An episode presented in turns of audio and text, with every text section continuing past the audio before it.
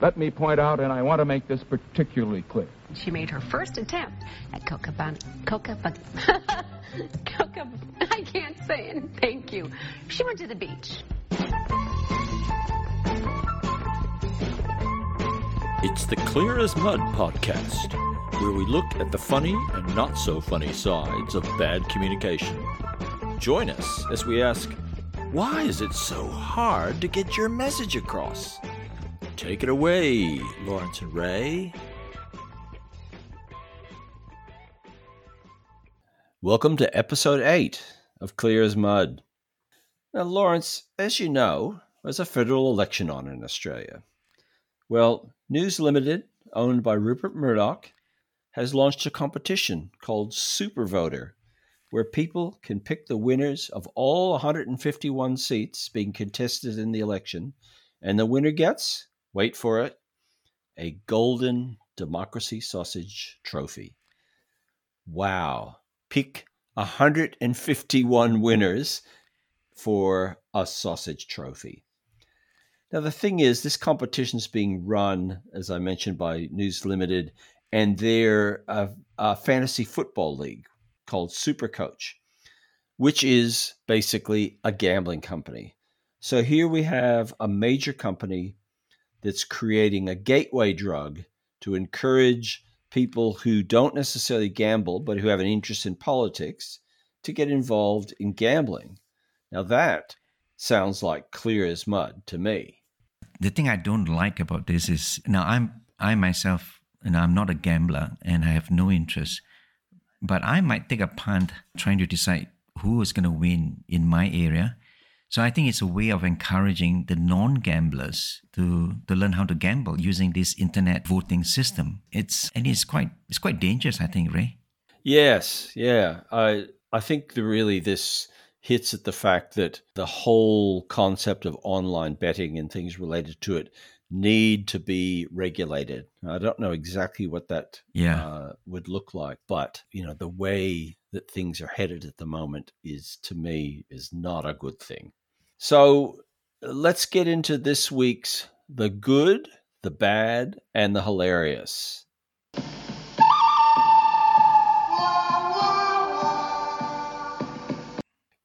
Okay, Ray, I've I've got an example of a good communication this week. Now, have you heard of this guy, James Corden, a British guy uh, who, uh, who hosts this late night CBS show called The Late Late Show in the US? Ah, yes, yes, yes, I know him. Yeah, yeah. People will probably know about his uh, uh, carpool karaoke, where he um, has a, a guest, usually superstar singers, you know, to come and sit next to him as he drives around in the city and singing together. So that's that's James um, uh, Corden. He's in fact a, a well-established actor in UK before he decided to take on this show. So he took on he took over from David Letterman, who has been the show you know for 30 years in the uh, in the this late late show in the US. Mm. And and it became this particular segment of his um, carpool karaoke has become a social phenomenon, a cultural phenomenon, a success and he has guests like Mariah Carey, Adele, Justin Bieber, even Elton John and Paul McCartney, you know, Stevie Wonder and so forth. Yeah. And even Michelle Obama actually um, had a segment, oh. um, you know, joyriding and wow. singing while he was drives around the the White House and so forth, right? The point I want to make here is that the reason why is a, is good communication is that it has become a a viral and everybody loves it. I think I think for the reason that it it depicts the ordinariness of people of superstars. That even though you might be a superstar, you might be a a great singer, but once you get into a car, you're just like you know you and me, just ordinary people who goes around singing as you're driving, uh, and they have banters, they have jokes with James and so forth. Now so, have you seen any of this segment, Ray? Yeah, I've seen some of the clips on YouTube. I mean, I agree. It is a really good way for famous people to present themselves, their brands, I guess, as, you know, being ordinary and authentic and down to earth and all that. But let's face it, their voices are much better than ours, even if they're singing in a car. Yeah, the, the good thing about that is that there, there's so much happiness. Uh, there's unbridled joy and happiness when they sing and when they joke with each other and so forth. So that's I think that's there's a certain uh, magnetism, I guess, a certain uh, element that sort of make it go viral. But what's also clever is that he's able to use this particular segment, all right, and he then used and then he he he amplified this on social media and that increases his fame and people pass the links around because they say oh have you watched you know stevie wonder sang this song? Oh you should watch it and so forth. And he's and he's singing it with james uh, and so forth. So it's quite it's quite good. In fact I, they was thinking that now that he's left the show that he could make this particular segment, the, the Carpool Karaoke, a, a standalone franchise. Ah. Then he could come up with a own his own series. Yeah, on his just on his own. Yeah. So that's a great example of, of, of a good communication. Yeah, yeah. I agree. I agree. All right, I've got a bad example for this week. And my bad example is a company that has been as clear as mud in its advertising and I'm happy to report that they've finally been caught out. Now, Trivago, the hotel comparison website, has been fined $45 million in Australia for misleading advertising. Now, for years, they've been promoting the fact that their whole business model is based on giving punters the cheapest rates available on hotels. And that's what they publish on their website. You you know, look it up, you do a search, and it gives you the cheapest rate that you can find on that hotel. Well, surprise, surprise. Someone worked out that, in fact, the Trivago algorithm favored whichever online hotel booking site paid the highest cost per click fee, not the one that was the cheapest for the customer. And they'd put that listing up the top mm. rather than the cheapest. Now, this is on top of the exorbitant commissions that Trivago charges hotels that list on the site and these exclusive agreements that they force hotels to sign that makes them promise they won't offer cheaper rates to anyone than they offer via Trivago. And of course, Trivago gets its commission. Now, Trivago also misled consumers by using strike through prices, you know, which gave the false impression that Trivago's rates represented a saving, when in fact, they often compared a standard room with a luxury room at the same hotel. Ironically, the Australian Competition and Consumer Commission's investigation uncovered that Trivago skimmed at least $58 million through these click through fees. But the fine was only 45 million. So even though the fine is huge, it's less than the amount of profit that it generated. So my question is where's the incentive for Trivago to stop doing it? Mm. So I see all this as just a reminder that when big tech tells you that they're just here to help you, you need to look behind the curtain to see what's actually happening. As my crusty old journalism lecturer used to tell me, always check your facts. If your mother tells you she loves you, check it out. Yeah especially on Mother's Day, isn't it? That's right. That's right. So if Trivago tells you they love you, so if Trivago says it's cheap, well, you better check it out. Yeah, yeah. I think it's very unethical, you know, for them to, mm. you know, use all those tactics, you know, to hoodwink, all in the name of profit, I guess, you know. So, but this this time they got caught with a hand in a cookie jar. Yeah. But as you say, it may not be enough. Mm. Mm. Now, I've got a hilarious one for you, Ray. Now, we talk about these people trolling, trolling each other on the social media uh, and so forth. But have you heard of somebody trolling a company? Oh. Well, this happened to, to an airline. So, you know, Ray, I'm sure when you travel, I'm sure there must be in the past and perhaps in the future where your luggage will get lost, right, while traveling. So this happened to a couple mm. whom they got married in South um, Africa. So they live in UK, just outside of London, and they were traveling back South Africa, and they have to stop um, in in with all the lakes in, in in Dublin, from Dubai and so forth, right? And so we they were on their last leg from from Frankfurt, uh, jumping on the plane to get back to the United Kingdom, uh, and they had four luggages, and they got left um, on the tarmac. Now, how do they know? Uh, they know because they have what what we call the uh, Apple Air, Air tags. You know, so so those are those small little things where you can put in your luggages, and using Bluetooth technology, they can actually track how their bags travel with them. So when they got back to UK, three of their luggages arrived, and one uh, was lost. And so using this technology, they try to track where those where the third luggage uh, where did it go right where did it go right so they track it to various to one place called Pimlico uh, somewhere in in London right and they waited three days you know for that luggage to arrive it didn't arrive sent lots of emails uh, messages to the company to the courier company and of course you know nothing happened and then it was i think it was 36 hours later then they got a letter a note from the CEO's office saying that they are looking into it. So apparently, the, the airlines don't have this mm. technology to track the luggages the way that that the consumer where this couple has, right? And his, his the husband's name is Elliot. So anyway, he got so fed up, you know, after 36 hours, he put on a YouTube a video showing where the bag has been left, uh, even PowerPoint slides of all the debacles and all the correspondence and show you know how the airlines has you know completely stuffed up.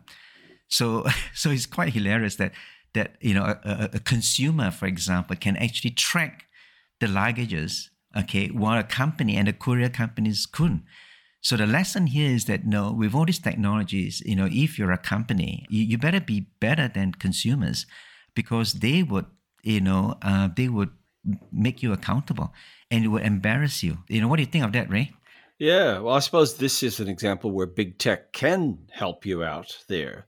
But it is a bit embarrassing that the company wasn't able to find out where things were, but but Apple helped them uh, to do that. Yeah, it's it reminds me a bit of that. You know, the, example we talk about in class often about United Breaks guitars. You know, about what yeah. sort of the power of the individual, if you like. And I don't know if you recall, but it was that fellow who was a musician and his guitar got damaged by the baggage handlers and United wouldn't admit that something had happened wrong so he ended up writing a song about it to get get some justice and he used YouTube and became really famous on YouTube as a result. As always, please send through your own suggestions to the good, the bad, and the hilarious at clear-as-mud.org.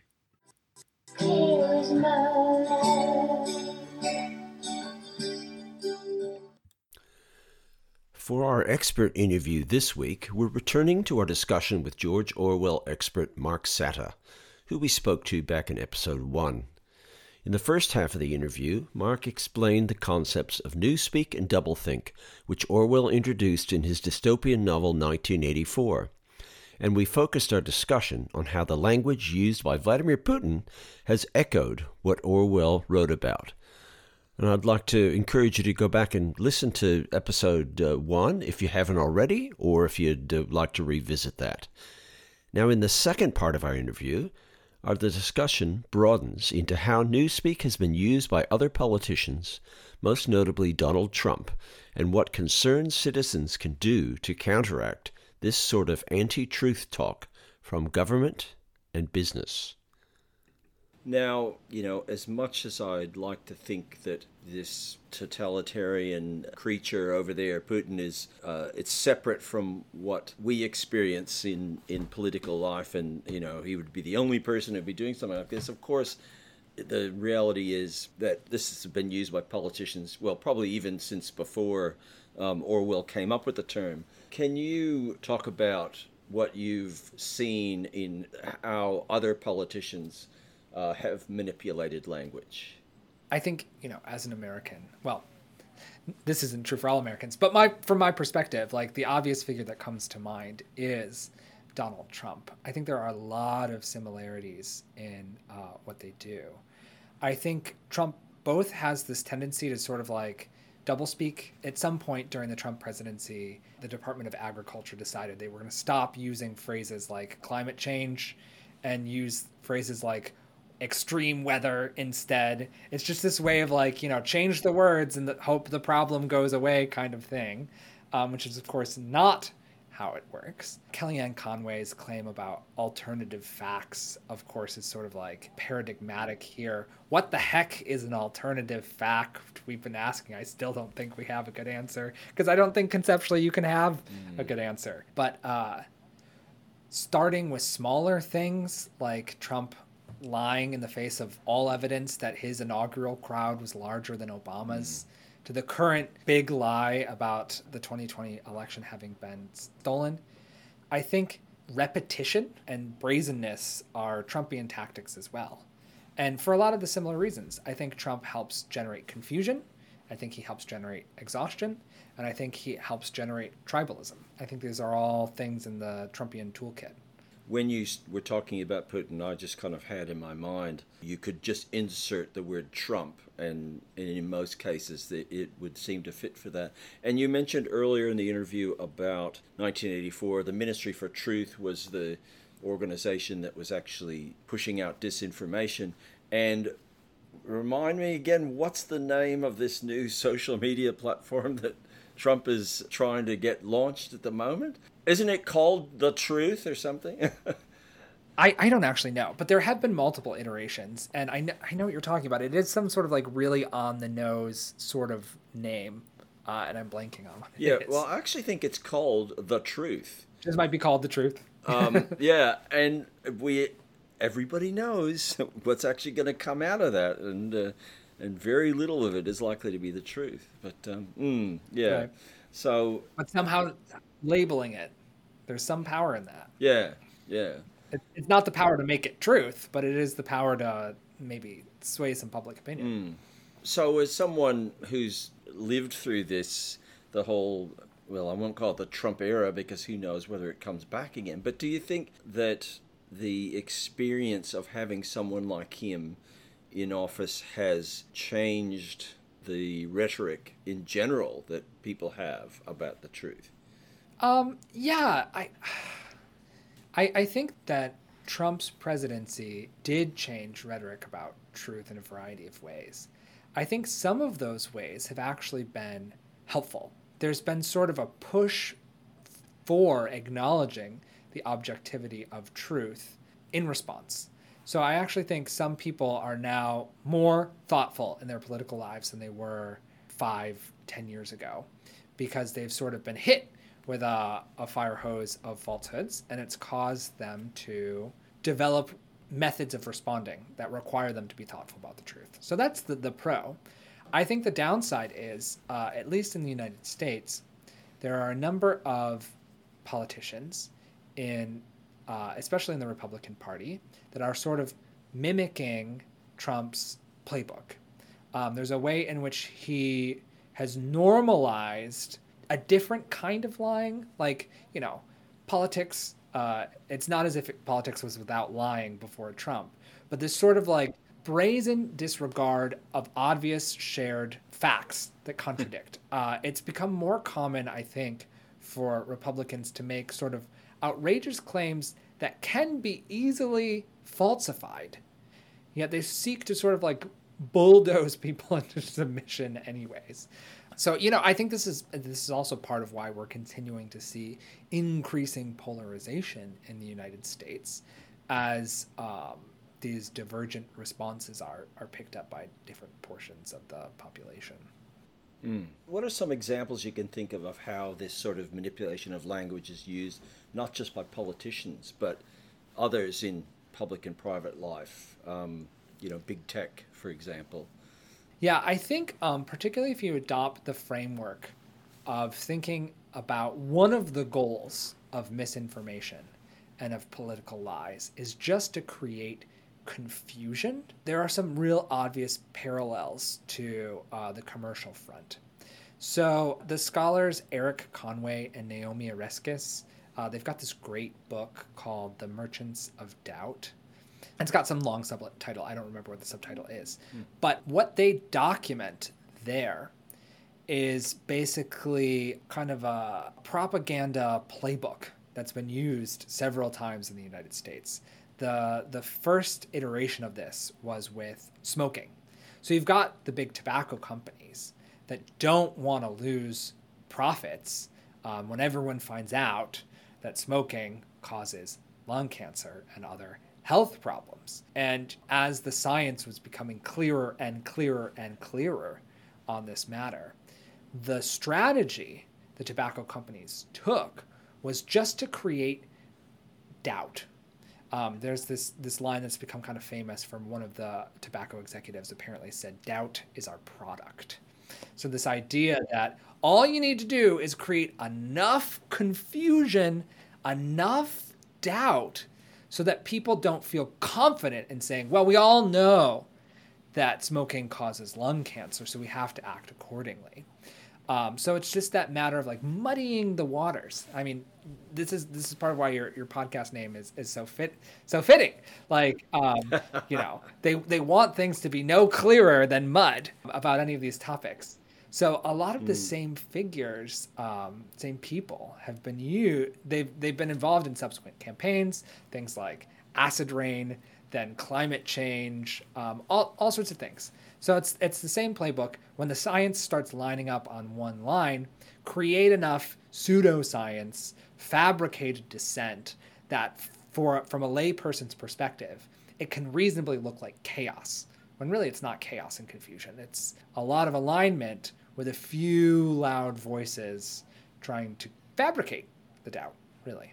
And that sounds exactly like the debate on climate change at the moment, I think is yeah. what you're describing. Mm-hmm. yeah. Yeah. Yeah, and that's one of uh, and Conway's points. Um, like the mod, one of the modern iterations we have right now of this program repeating itself is with climate change. Yeah, and the climate change rhetoric. So, where do you think this type of activity is kind of taking us as a society? I mean, you mentioned that, you know, 1984.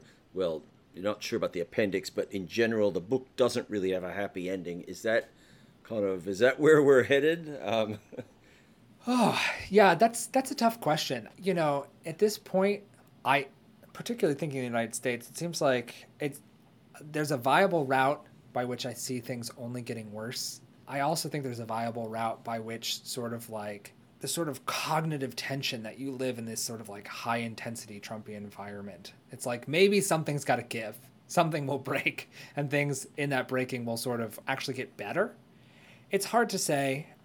I think I am encouraged by all the thoughtful work that political figures like Trump and Putin have spurred for people thinking about how politics ought to work, about the nature of truth, about the power of language. And I think there have been a lot of really productive conversations, um, both you know amongst people and in academic writing and in popular writing about the interrelationships between language, truth, and politics, and the importance of careful thinking, good writing, etc. Is that enough to save the day? I don't know. no idea, but it creates some hope. Uh, yes, uh, Mark, what do you think the role of social media plays in this context? Yeah, I think the role of social media is huge. Um, so I'm actually I'm teaching a, a, a seminar this semester on the philosophical foundations of free speech. And the last two weeks, we've been reading material connected with this. So, two scholars that I think do some really nice work in this area are Zeynep Tufekci and Tim Wu. And they both have a sort of similar thesis, which is namely, social media has transformed a locus. And what is that locus? It's sort of like a locus of control. Before, when there were limited channels of communication, newspapers were expensive, there were only so many radio waves, etc.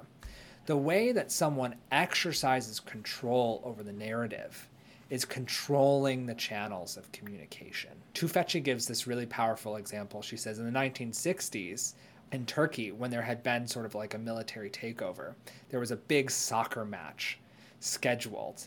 And the uh, military group that had enacted the coup, they were worried about the announcer saying something political during the soccer match. So what they did was they actually just held a gun to the guy's head during the match so he wouldn't say anything. but it's such a good example because there was literally, as she, she puts it, one choke point.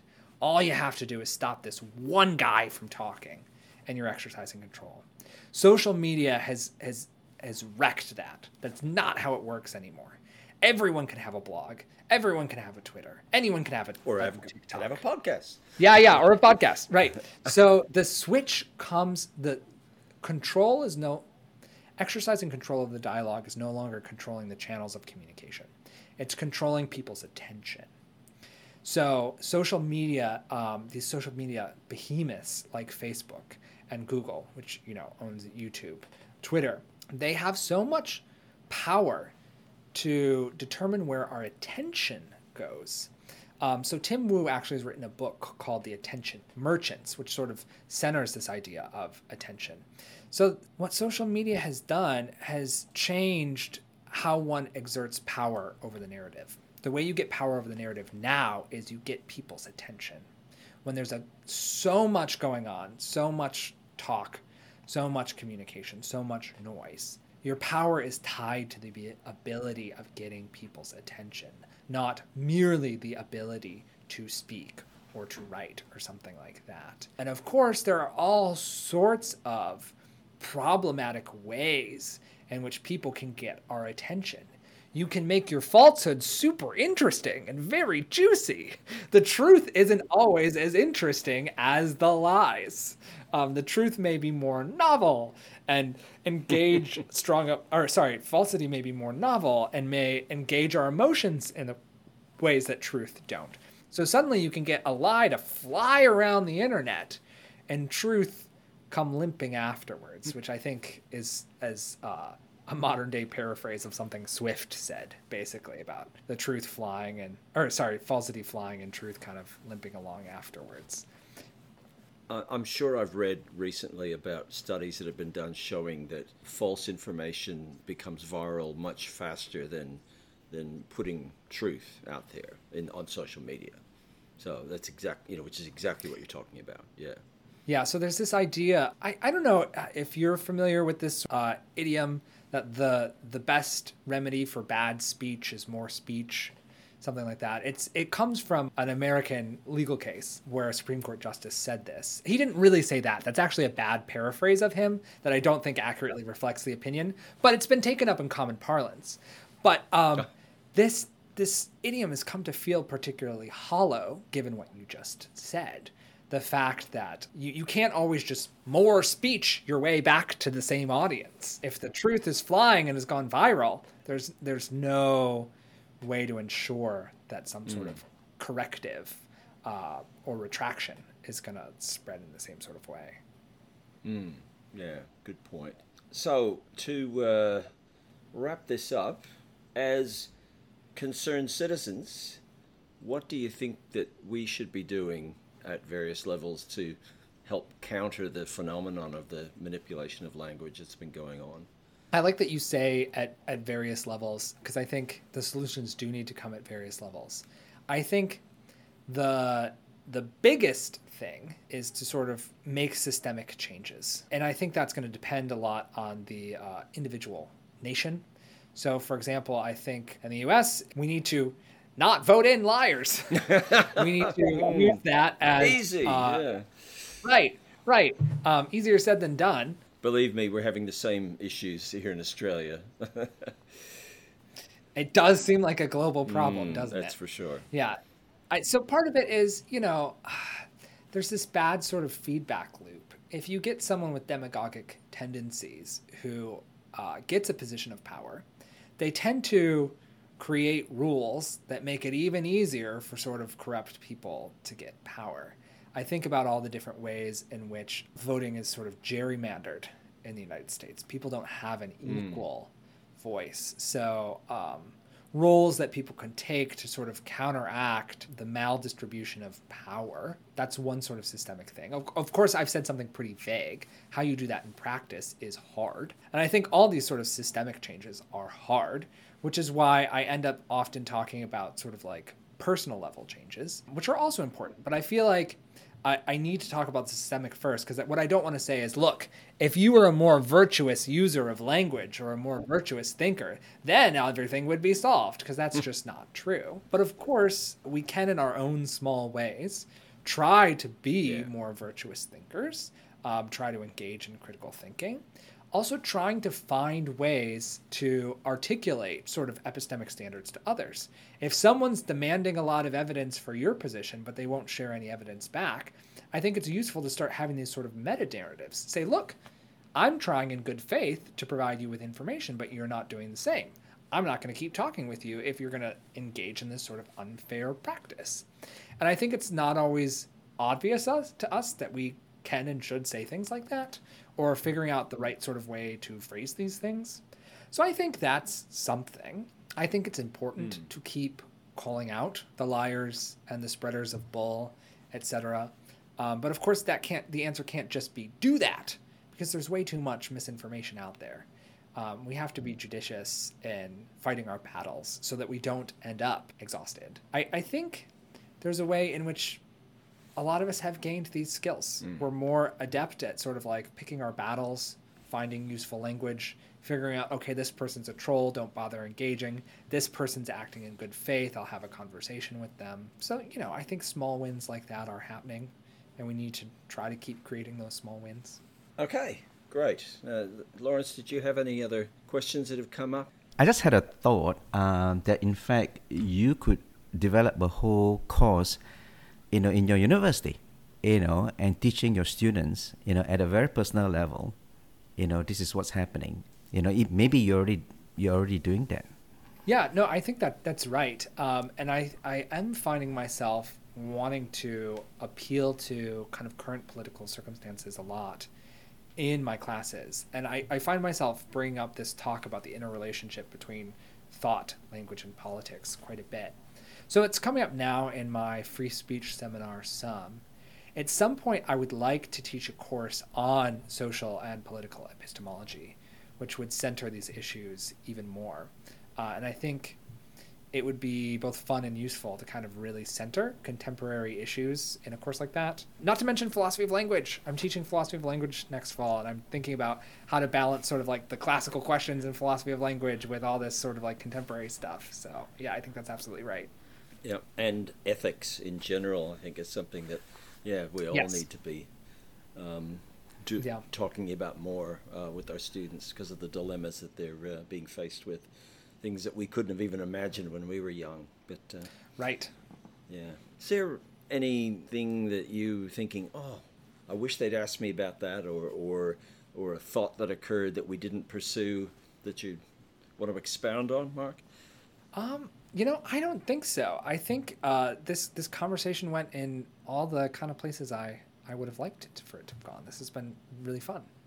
Great. Yeah. yeah good. Yeah, it's been fun for us too. Oh, really, really enjoyable. Okay. Well, again, thank you very much uh, for your time. Really appreciate it. You've had a lot of uh, really meaty stuff to add into that debate. Thanks again, and best of luck with your work. And I have a feeling that we'll be getting in contact again to talk about uh, other issues that are clear as mud uh, if you're interested. Great. Yes, I'd be happy to talk more. Thanks very much for this invitation and for your time. That's okay. Thank you. Okay. And that was uh, Mark Satta from uh, Wayne State University. As always, we encourage you to subscribe to Clear as Mud on your favorite podcast app and leave us a review, as well as asking you to check out the show notes for this episode at clear-as-mud.org, where you'll find other examples of communication that is clear as mud. See you next time. This podcast is owned and created by Clear as Mud Productions. Continued listening to this podcast may result in uncontrollable laughter, eye rolling, and expanded consciousness. Please see your doctor if pain persists.